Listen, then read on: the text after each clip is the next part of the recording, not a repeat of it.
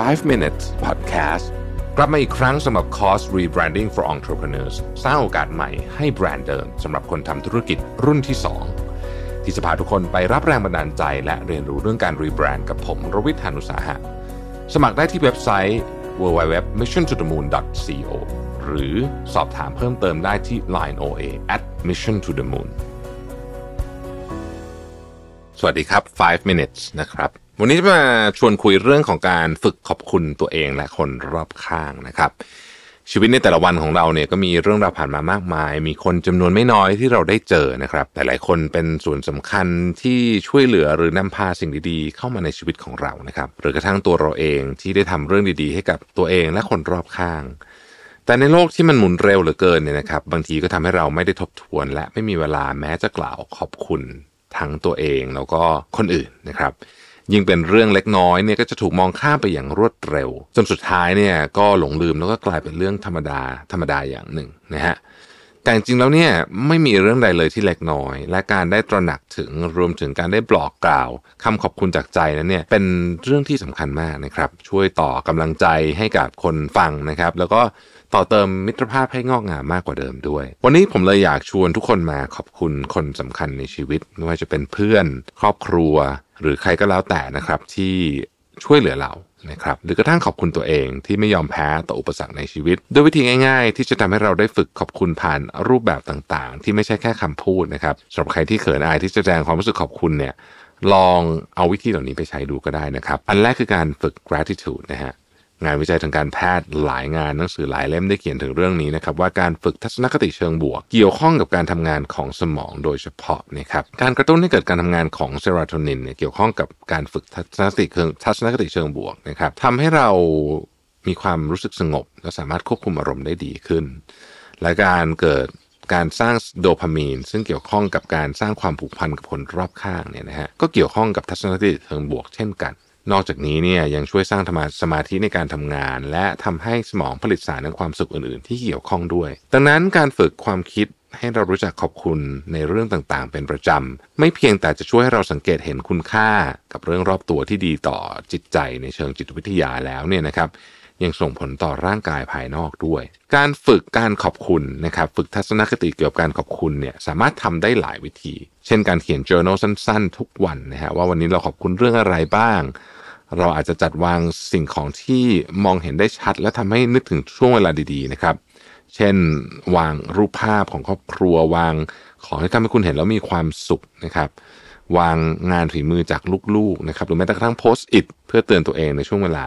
ดีๆนะครับมากกว่าจะจมอยู่กับความกังวลทั้งวัน สถาบัน American Psychology Association ได้แนะนำให้ลองใช้เวลากับตัวเอง ด้วยการเดินท่ามกลางธรรมชาติหรือในสวนสาธารณะ เพราะนอกจากจะช่วยลดความเครียด โดยการเอาตัวเองออกจากพื้นที่ทำงานแล้วเนี่ยยังเป็นช่วงเวลาที่คุณได้สงบนิ่ง แล้วก็สังเกตสิ่งที่เรียบง่าย อย่างเช่นเสียงนกร้อง สีสันของดอกไม้นะครับ แสงที่ตกกระทบกับต้นไม้และพื้นดิน เพื่อให้ช่วงเวลานั้นเป็นช่วงเวลาที่เราได้ทบทวนบางสิ่งบางอย่างที่เกิดขึ้นในปัจจุบันอย่างมีสติ และตั้งคำถามกับตัวเองว่า เราจะมองเห็นโอกาสที่ดีและโอกาสต่างๆ ท่ามกลางปัญหาได้อย่างไรนะครับ และเราจะรู้สึกขอบคุณตัวเองที่มีช่วงเวลาพักสักครู่หนึ่งเล็ก ๆ ในชีวิตก็ยังดีนะครับ อันที่สองคือเขียนจดหมายครับ แม้เราจะอยู่ในยุคที่การเขียนโพสต์ถึงคนอื่นผ่านโซเชียลมีเดียจะสะดวกมาก หรือว่าบางทีเราก็ขอบคุณคนผ่านไลน์นะฮะ แต่เรื่องปกติปกติที่เคยเป็นเรื่องปกติแล้วกันในอดีตเนี่ยนะครับ แต่จะบอกว่ามันสวยงามมาก นั่นก็คือการเขียนจดหมายครับ การเขียนจดหมายเขียนการ์ดนะฮะทำให้ความรู้สึกที่คนรับเนี่ยนะฮะจะรู้สึกเป็นโมเมนต์ที่พิเศษ น้องๆหลายคนอาจจะไม่ค่อยคุ้นเคยกับการเขียนลงกระดาษแล้วเนี่ยนะฮะแต่ว่าลอง ลองลองทำดูแล้วจะพบว่าการเขียนจดหมายหรือว่าเขียนการ์ดเนี่ยมันมีความคลาสสิกมากนะมันใช้ความตั้งใจมากเลยนะฮะสิ่งที่ทำให้การเขียนจดหมายแตกต่างจากการโพสต์ คือถ้าเราเขียนโพสต์อะไรสักอย่างเนี่ย เราจะรู้สึกดีว่าข้อความที่ส่งออกไปนั้นเนี่ยยังไงเราก็สามารถกลับไปแก้ไขได้ และเราจะลบโพสต์ให้หายทิ้งไปก็ได้นะครับ หรือว่าจะกด unsend ในไลน์ก็ยังได้นะฮะ แต่ถ้าเราส่งจดหมายแบบกระดาษกับผู้รับแล้วเนี่ยเราไม่สามารถไปขอจดหมายคืนมาได้ ดังนั้นในการเขียนลงกระดาษเนี่ยเราจะคิดวางแผนก่อนเราจะตั้งใจฮะว่าจะเขียนอะไรบ้างด้วยลายมือแบบไหนนะครับแล้วการเขียนโดยเฉพาะสมัยนี้ก็ต้องใช้ปากกาเขียนอยู่แล้วเนี่ยนะฮะมันก็จะไม่มีการลบนะฮะก็เป็นการตั้งใจนะฮะว่าเราจะส่งข้อความ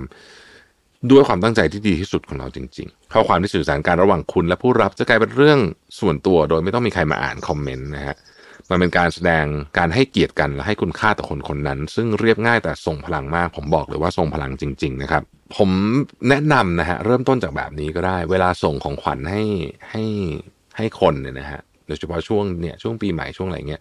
ลองใช้การ์ดเขียนดูนะครับดีมากจริง ๆ ข้อที่3นะครับการเป็นผู้ฟังที่ดี การให้เวลาเพื่อฟังอีกฝ่ายหนึ่งอย่างตั้งใจ ก็เป็นวิธีที่ง่ายที่สุดเลยนะครับ ในการขอบคุณเขานะฮะเป็นการส่งผลด้านความสัมพันธ์ที่ดีมากนะฮะทุกคนคงเคยผ่านช่วงเวลาที่เราเจอเรื่องหนักๆมาในชีวิต บางทีเนี่ยเราต้องการเพื่อนหรือคนสนิทมารับฟังนะครับเราต้องการระบายเราไม่ได้ต้องการคำแนะนำด้วยซ้ำนะฮะถึงแม้ว่าอีกฝ่ายจะไม่ได้ให้คำแนะนำแต่การ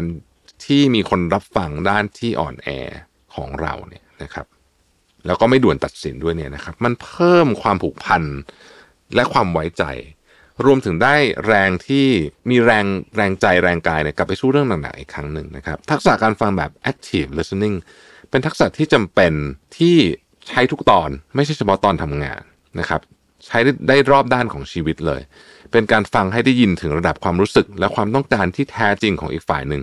ที่อาจจะไม่ได้ถูกถ่ายทอดมาในรูปแบบของคำพูดเสมอไป ถ้าคุณต้องการแสดงความรู้สึกขอบคุณกับคนที่คุณอยากรักษาความสัมพันธ์นั้นต่อเนี่ย การเป็นผู้ฟังที่ดีเนี่ยถือเป็นการขอบคุณเขาอย่างมาก